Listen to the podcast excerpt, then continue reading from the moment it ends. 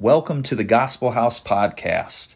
My name is Pastor Jeremy. I'm the pastor at the Gospel House, and I've got a special recording for you today of our Palm Sunday service. The audio for our stream didn't work on Palm Sunday, so if you checked out our YouTube video and were frustrated because you couldn't hear the sermon, we've got it for you here on the podcast, and uh, we're going to jump right in here. We celebrated Palm Sunday uh, this past Sunday, where we talk about and we celebrate uh, Jesus' arrival into Jerusalem and what kicks off Holy Week that we're in the middle of right now.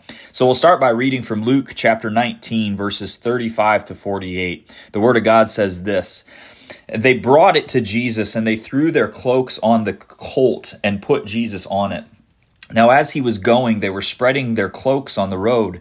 And as soon as he was approaching near the descent of the Mount of Olives, the whole crowd of the disciples began to praise God joyfully with a loud voice for all the miracles which they had seen, shouting, Blessed is the King, the one who comes in the name of the Lord. Peace in heaven and glory in the highest. And yet some of the Pharisees in the crowd said to him, Teacher, rebuke your disciples. Jesus replied, I tell you, if these stop speaking, the stones will cry out. When he approached Jerusalem, he saw the city and wept over it, saying, If you had known on this day, even you, the conditions for peace, but now they have been hidden from your eyes.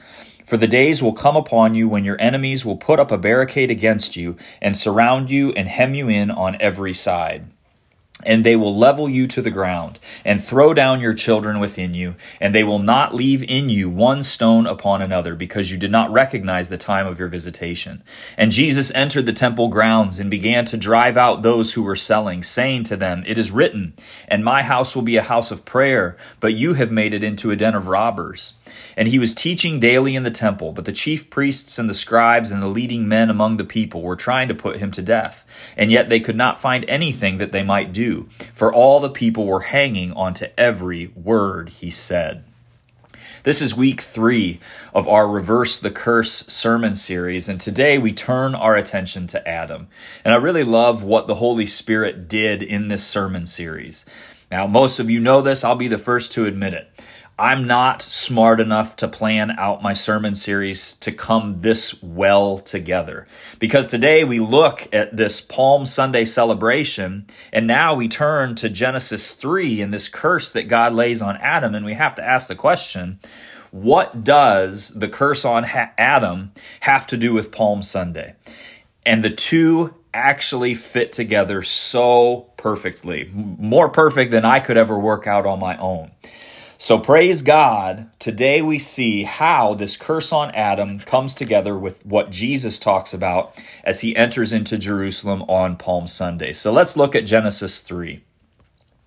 This is from verses 17 and 19. It says, Then to Adam, God said, Because you have listened to the voice of your wife, and have eaten from the tree about which I commanded you, saying, You shall not eat from it, cursed is the ground because of you. With hard labor you shall eat from it all the days of your life. Both thorns and thistles it shall grow for you, yet you shall eat the plants of the field. By the sweat of your face you shall eat bread until you return to the ground because from it you were taken, for you are dust, and to dust you shall return.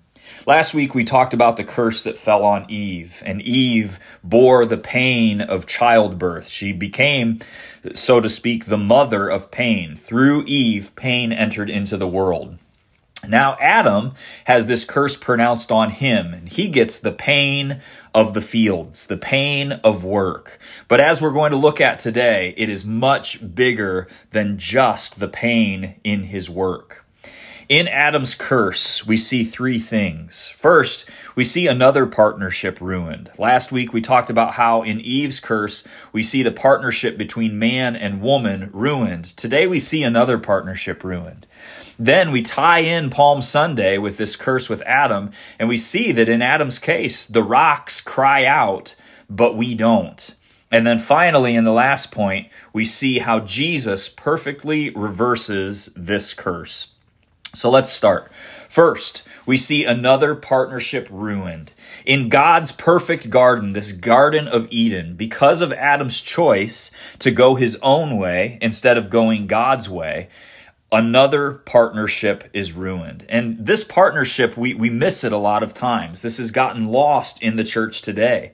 And if I'm being honest, this is one of the first things that I saw in the church that we turned political, a biblical point that we made political.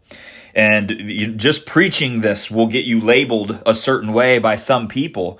But because this tends to be a major emphasis point by a political party, there are members of other political parties that refuse to believe this. But the the problem is when we do that as Christians, we're looking at things as political points, and we can't as Christians read the Bible looking at political points. We have to read the Bible and ask the question, not is it political, but is it biblical?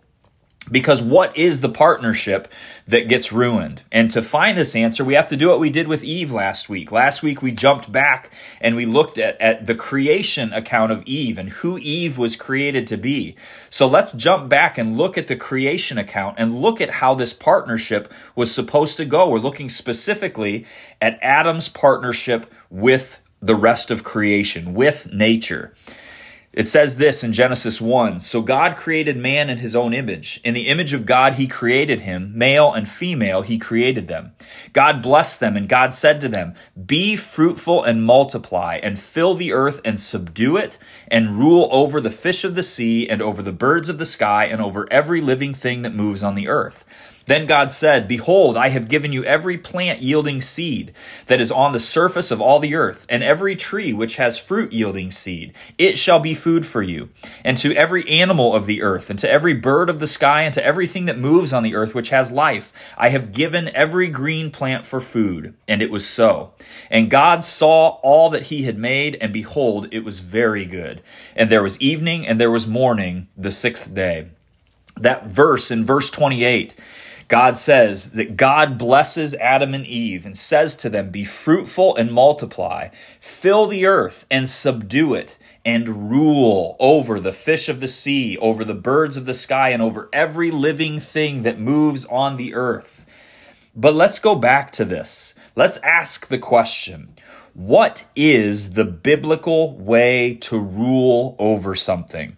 We talked about this last week with Adam and Eve and the biblical way for a husband to rule over his wife, for a husband to be head of his family, of his wife. Jesus is not the head of the church who rules with an iron fist, who beats us into submission, who demands obedience and screams and yells and barks down. That's not how Jesus rules over us. So, why do we think that that's how we can rule over other people? That's not how man was called to rule over nature. Everywhere, when we look at how God rules over us, He rules over us with mercy and kindness, constantly doing what's in our best interest. In, in the case of Jesus in the gospel, laying down His life, Jesus is head of the church, lays down His life so that the church might be made clean.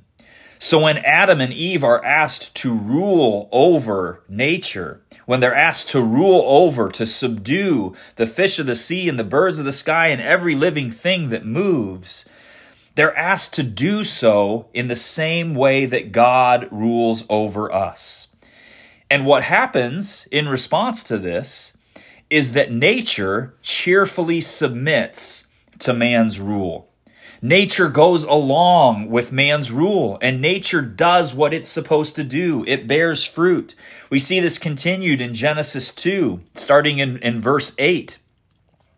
It says, The Lord God planted a garden toward the east in Eden, and there he placed the man whom he had formed. Out of the ground the Lord God caused every tree to grow that is pleasing to the sight and good for food. The tree of life was also in the midst of the garden, and the tree of the knowledge of good and evil. Then skipping ahead to verse 15, it says, Then the Lord God took the man and put him in the garden of Eden to cultivate it and tend it. The Lord God commanded the man, saying, From any tree of the garden you may freely eat, but from the tree of the knowledge of good and evil you shall not eat, for on the day that you eat from it you will certainly die. This is how the whole world was supposed to be. God planted the garden. Notice who plants the garden, right? Adam and Eve didn't have to do any of the work of getting things started. They didn't have to do any of the work of planting the seed, of, of doing any of this. God planted the garden. And then he put man in the garden that he made and told man, it's your job to cultivate the garden, to tend to the garden, to work the garden. Now, make no mistake, we get this faulty idea that work is bad, right? That when we get to heaven, we're all going to sit back on cots and have our food spoon fed to us. And, you know, somebody else is going to take care of all the tasks. And we're just going to sit back and relax because that's the good stuff, right? Sitting back and relaxing with our feet up is the good stuff. But that's not how it was, y'all. This is before the curse. This is the world that God made, and God made man to work. God called man to work. We see this breaking down in our culture today. We've got people who refuse to work, and we see society as a whole breaking down because of it. And fact of the matter is, go back to Genesis. Look at how we were created. And the reason we are breaking down is because man was made to work. God called Adam to this garden to work. This was going to be work. It was going to be hard work, but it was going to be fruitful work.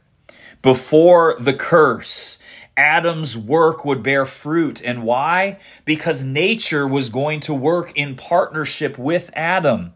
As Adam worked the fields, as Adam tended to the garden, as he worked with these trees and plants, nature would bear fruit. And the reason nature would bear fruit is because that's what God made it to do. But then Adam and Eve decided to ignore verses 16 and 17 here.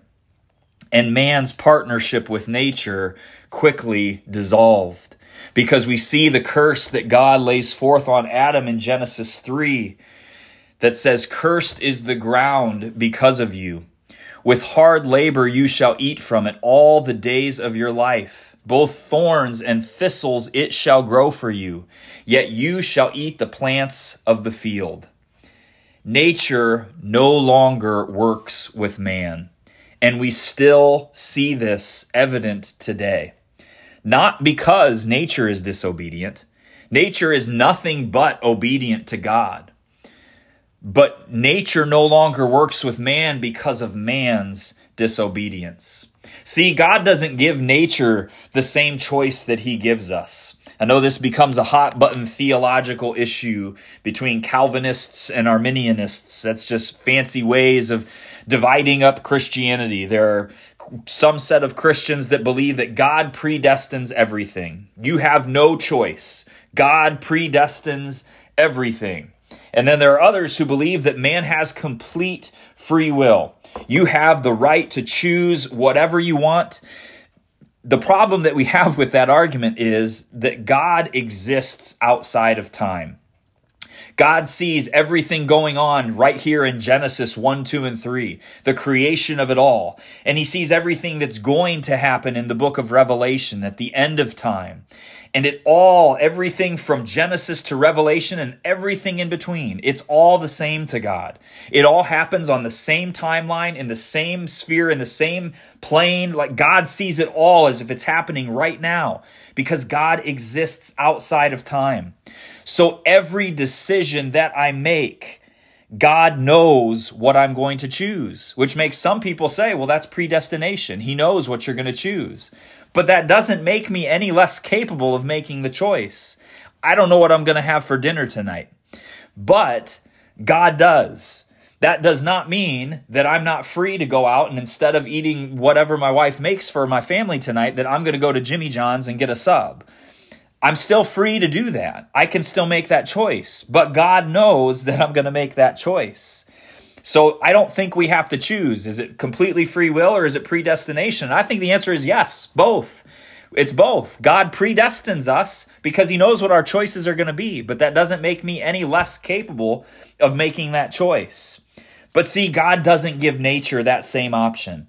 Nature doesn't have a choice. It doesn't have the free will that we have, which means when God speaks, nature has to do. So when Adam used to work the fields, God said, Be fruitful. and the fields were fruitful back to Adam. But as soon as Adam disobeyed, God said, Fields, from now on you bear thorns and thistles. From now on, it is the sweat of Adam's brow. It is this painful labor. And we talked about this last week, but that same word that is used in the pain of childbirth for Eve, that same Hebrew word is used here. It's translated here in the NASB 2020 as hard labor, but others translate that as painful laborers, toil, toil, toiling labor, whatever. It's that same Hebrew word. With pain, you are going to tend this ground. And with pain, you are going to watch as the ground no longer bears fruit for you. We learn this point, this point of, of nature being nothing but obedient to God. We learn this from Jesus, and of all places, we learn it on Palm Sunday as he enters Jerusalem, and the Pharisees tell him to tell his disciples to stop worshiping him.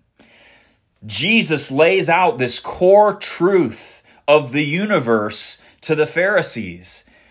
And he says, this is in Luke 19 that we read from, starting in verse 39. It says, Yet some of the Pharisees in the crowd said to Jesus, Teacher, rebuke your disciples. And Jesus replied, I tell you, if these stop speaking, the stones will cry out. The rocks will cry out. But why? Because we don't. Even if all of these people were to remain silent as Jesus is entering into Jerusalem, Jesus says that all of nature would break out in praise because of who he is. Now, see, when we read these today, a, lot of us Christians, even people who just they, they aren't familiar with the worldview of that time, we breeze right past these statements that Jesus makes, and we never think twice about them. The Gospels become such common knowledge to us that we kind of just take it for granted. But but look at what Jesus is saying here we, we go through the Bible and, and we have a tendency to look at this and be like, man, these Jews, like what jerks. They wanted to kill Jesus. What did Jesus ever do? But but there's a reason that these Pharisees wanted to kill Jesus you know there's there's a common uh, uh, objection to christianity where a lot of people will say well i don't believe that jesus was the messiah. I don't believe that he's god. But i do believe that he was a great moral teacher that he was a moral man he was a good man. He you know he had he had good teachings. And and you know cs lewis lays this out really plainly in his book mere christianity. He says it better than i ever could. But to paraphrase kind of what lewis says is what jesus is saying here and what Jesus consistently says throughout all of the gospel accounts do not allow, and this is something the Pharisees understood back then that we don't get now. Because anybody who comes and says, I am God, worship me. I am God. You must obey me or you can't get into heaven. You must do the things that I say or you can't get into heaven. Y'all, we know this, right? If somebody shows up at the Walmart parking lot and starts saying the things that Jesus said, he's not going to be at the Walmart parking lot very long, is he? The police are going to show up and he's going to get a really quick escort to a really nice hospital where really great doctors are going to start evaluating him and probably put him on medication, right? Because the guy's nuts. That's the first thing that everyone thinks. So to, to come at Jesus and say he was a good moral teacher. That's not a choice that he gives us. When Jesus shows up outside Jerusalem, riding on a donkey, and the Pharisees say, Tell these people to stop worshiping you. And Jesus says, I tell you, if these people stop worshiping me, all of nature is going to jump in and start. You're going to hear these rocks cry out in worship. If, first of all, if Jesus is being honest, but he just missed it, then he's absolutely insane, right? If Jesus is lying and saying all of these people need to worship me, but he knows he's not the Son of God, then he is nothing short of the devil himself. Or we have this third option that Jesus is exactly who he says he is. This is what the Pharisees didn't want. Because if Jesus is God, then they've missed it completely. If Jesus isn't God but is saying that he is God, Jewish law, that's a capital offense. He is dead where he stands. The command is to stone him and put him down because this is idolatry of the worst degree. Not only is Jesus allowing people to worship him, but he's saying if these people stop, all of nature is going to start worshiping me. So, those are your three options with Jesus. And really, what Jesus is laying out here on Palm Sunday, what he's challenging the Pharisees on, is he's saying, listen, you don't need to listen to my disciples for them to tell you who I am. Listen to nature. Listen to who nature says I am. Because if they stop, nature is going to tell you very quickly who I am. And it's interesting because earlier in the book of Luke, we get this in Luke chapter 8. We hear this account starting in verse 18. Oops, I'm sorry, that's in, in Romans. I skipped ahead too far. I need to go back here. Luke chapter 8 says this Now, on one of those days, Jesus and his disciples got into a boat, and he said to them, Let's cross over to the other side of the lake. So they launched out. But as they were sailing along, he fell asleep, and a fierce gale of wind descended on the lake, and they began to be swamped and to be in danger. They came up to Jesus and woke him, saying, Master, Master, we are perishing. And he got up and rebuked the wind and the surging waves, and they stopped, and it became calm. And he said to them, Where is your faith? But they were fearful and amazed, saying, saying to one another, Who then is this that he commands even the winds and the water, and they obey him? Jesus speaks, and the surging waves stop and become calm. Why? Because they know who he is. And when God speaks, all of nature obeys. Ladies and gentlemen, what is our problem. See, nature knows something that we don't. Or at least something that a lot of people, a lot of Christians say they know, but they sure don't act like they know. We hit this in the book of James when we did our James series a while back at the beginning of the year, right? That's what the book of James is all about. The book of James is all about, to summarize it in a phrase, the book of James says, So you say you believe, then do what he says right? James says, So you say you believe in God, then do it. Then do what he says. Then do the things. Act like you believe. And the problem that we have in the world today, y'all, is we have a bunch of Christians who say they believe in God, but fact of the matter is we don't obey him nearly as well as nature does. Nature doesn't they don't they don't have the mind that we have, right? They're not intelligent. And yet we use our intelligence to disobey God day after day after day, leaning on our ways, leaning on our understanding. And we miss what all of nature knows. There's this mystical passage in Romans 8. We miss this a lot because Romans 8's got a lot of incredible promises in it. Uh, but we've talked about those the past couple weeks. We've hit on Romans 8:28 quite a bit. But earlier in the book of Romans, Paul says something and we tend to miss it because we just don't understand it. And in the midst of all these incredible promises, we don't take time to understand it. But look at what he says in Romans 8 starting in verse 18. Paul says, "For I consider that the sufferings of this present time are not worthy to be compared with the glory that is to be revealed to us." For the eagerly awaiting creation waits for the revealing of the sons and daughters of God. For the creation was subjected to futility, not willingly, but because of him who subjected it. All of creation, ladies and gentlemen, all of creation is waiting for the revealing of the sons and daughters of God. Who is that? That's you and me, y'all. Why is creation waiting so eagerly for this? And it's because we messed it all up. All the way back in Genesis, Adam and Eve messed it all up. Why do the rocks have to cry out? Because we don't. The rocks are perfectly obedient. All of creation is perfectly obedient. And they're looking at us saying, You knuckleheads, would you get it together? Figure this out so that we can be made perfect again. Because of us, all of creation is subjected to futility. All of creation is ruined and under the curse. God Himself has subjected all of creation to futility. And why? And here is the greatest part.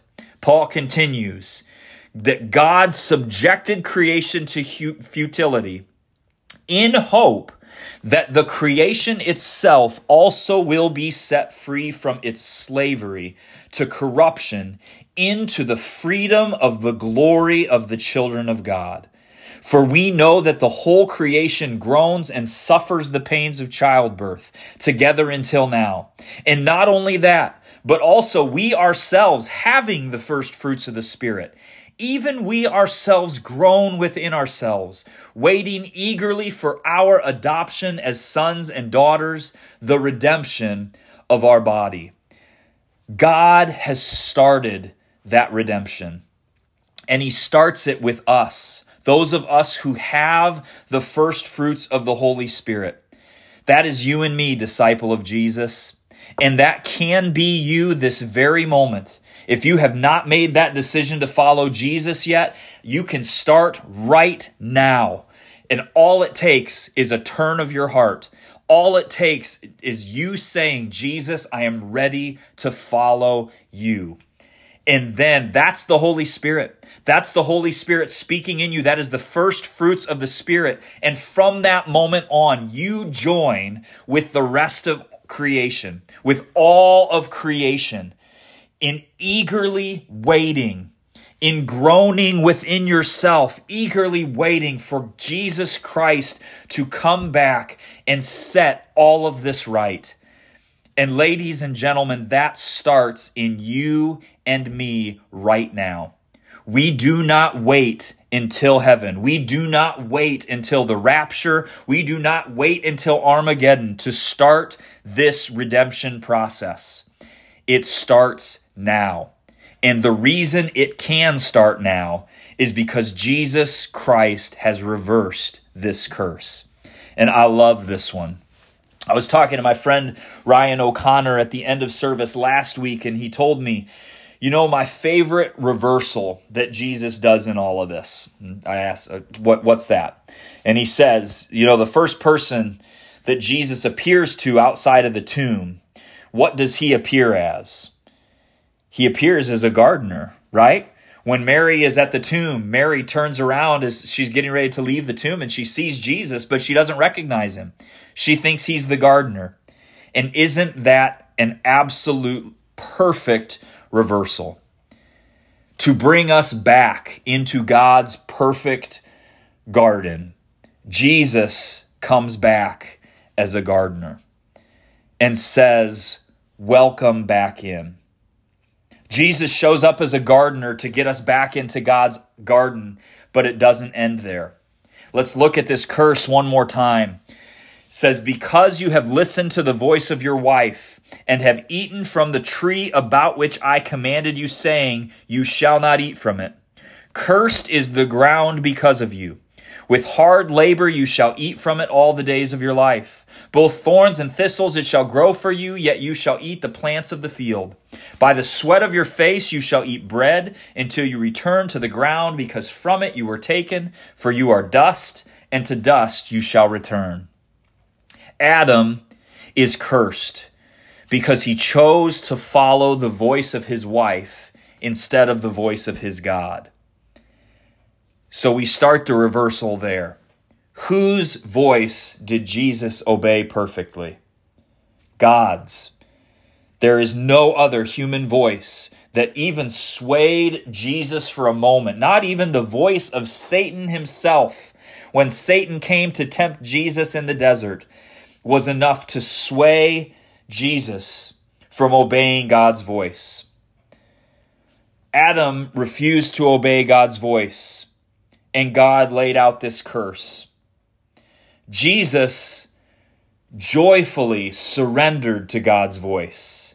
And yet, the thorns with which God cursed the ground that Adam would toil over were forced on Jesus' head as a crown.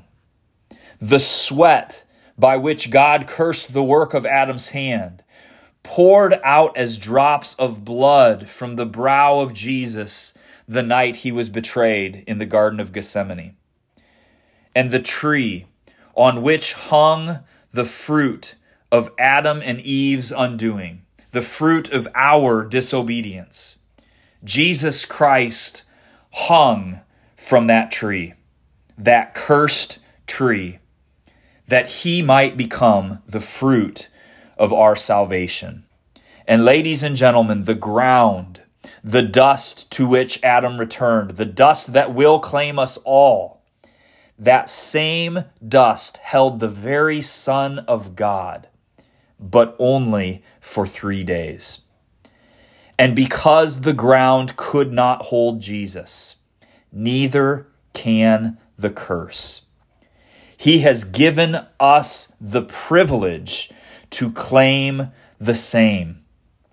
I love the New Living Translation's version of 1 Corinthians 15 43. It says this Our bodies are buried in brokenness, but they will be raised in glory. They are buried in weakness, but they will be raised in strength. Romans 5 12 through 15 tells us, Therefore, just as through one man sin entered into the world, and death through sin, and so death spread to all mankind because all sinned. For until the law, sin was in the world, but sin is not counted against anyone when there is no law. Nevertheless, death reigned from Adam until Moses, even over those who had not sinned in the likeness of the violation committed by Adam, who is a type of him who was to come. But the gracious gift is not like the offense.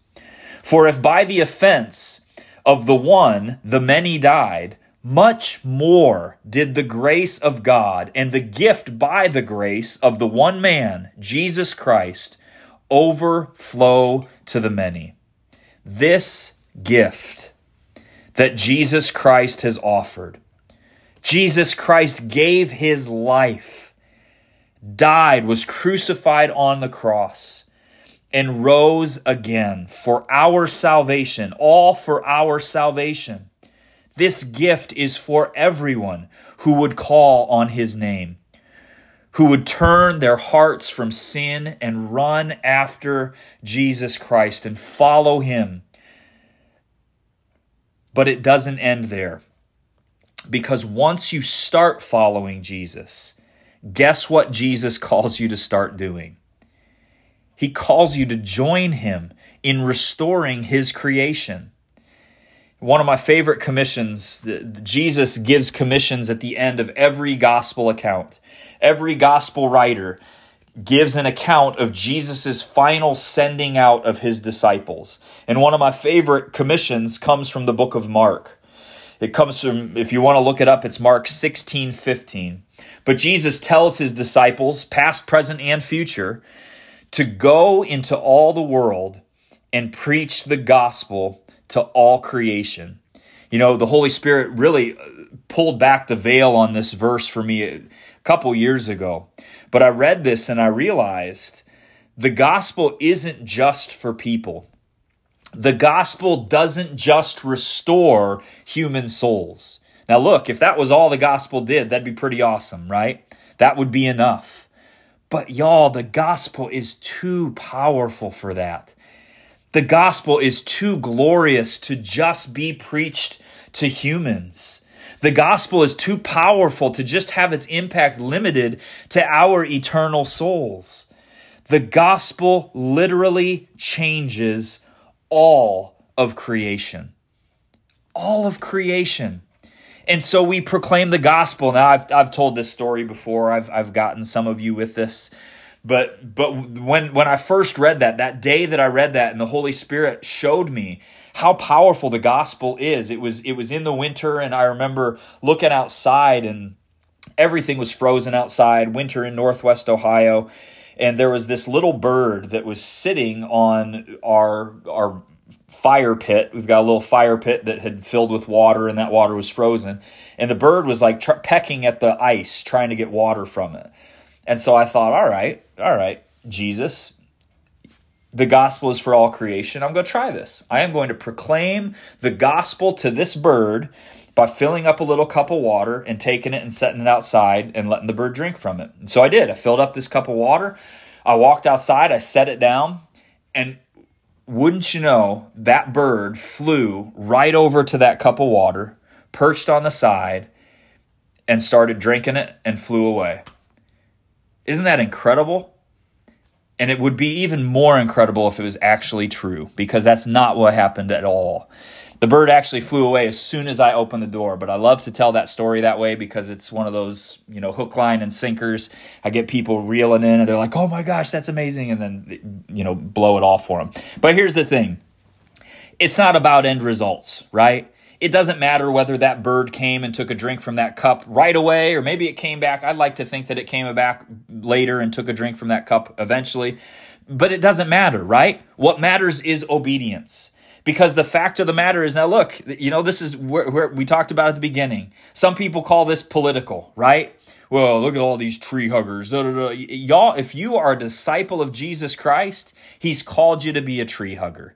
I know that's going to be woke to some people, but He has called you to rule over all of creation. That means being kind to nature. How do you proclaim the gospel? Look, I'm going to burst some of y'all's bubbles here, but I don't think animals have eternal souls.